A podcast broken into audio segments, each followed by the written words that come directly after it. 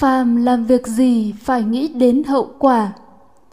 Đây là câu nói được nhiều người nhấn mạnh, được xem là nguyên lý sống, nguyên lý của sự tu tập phật giáo, vì đa phần đều cho rằng lỗi lầm mà con người phạm phải là không tính đến hậu quả của lời nói việc làm.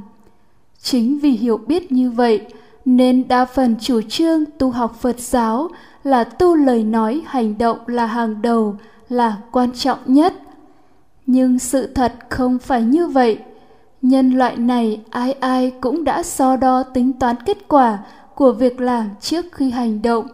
Không ai không suy nghĩ về kết quả, hậu quả trước khi hành động cả. Điển hình như tên trộm trước khi cậy cửa vào nhà người ta nó phải chắc đến 80 đến 90% ăn trộm được và an toàn thì nó mới làm.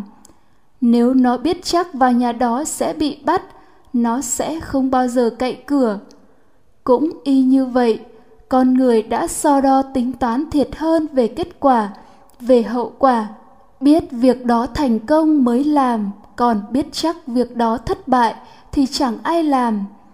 Đương nhiên, khi đã tính toán như vậy, sẽ ràng buộc vào dự định tính toán và ràng buộc vào kết quả sẽ xảy ra. Nếu thành công sẽ vui mừng sung sướng, nếu thất bại sẽ chán ghét khổ đau. Một vị thánh đệ tử của Đức Thế Tôn thì luôn luôn nhớ đến lời dạy của Ngài. Phàm làm việc gì với tà niệm của tâm bát tà đạo thì khổ khởi lên, phàm là việc gì với chánh niệm của tâm bát chánh đạo thì khổ chấm dứt. Hay nói rõ hơn, vị thánh đệ tử luôn luôn có chánh niệm, trí nhớ chánh, tức luôn luôn nhớ đến chú tâm quán sát, thân thọ tâm pháp, nhớ đến phàm là việc gì với lộ trình tâm bát tà đạo, có tham, có sân, có si thì khổ sẽ có mặt. Phàm làm việc gì với lộ trình tâm bát chánh đạo không có tham, không có sân, không có si thì khổ không có mặt, khổ chấm dứt. Khi làm với chánh niệm như vậy, khổ đã chấm dứt. Không cần đến kết quả thành công hay thất bại.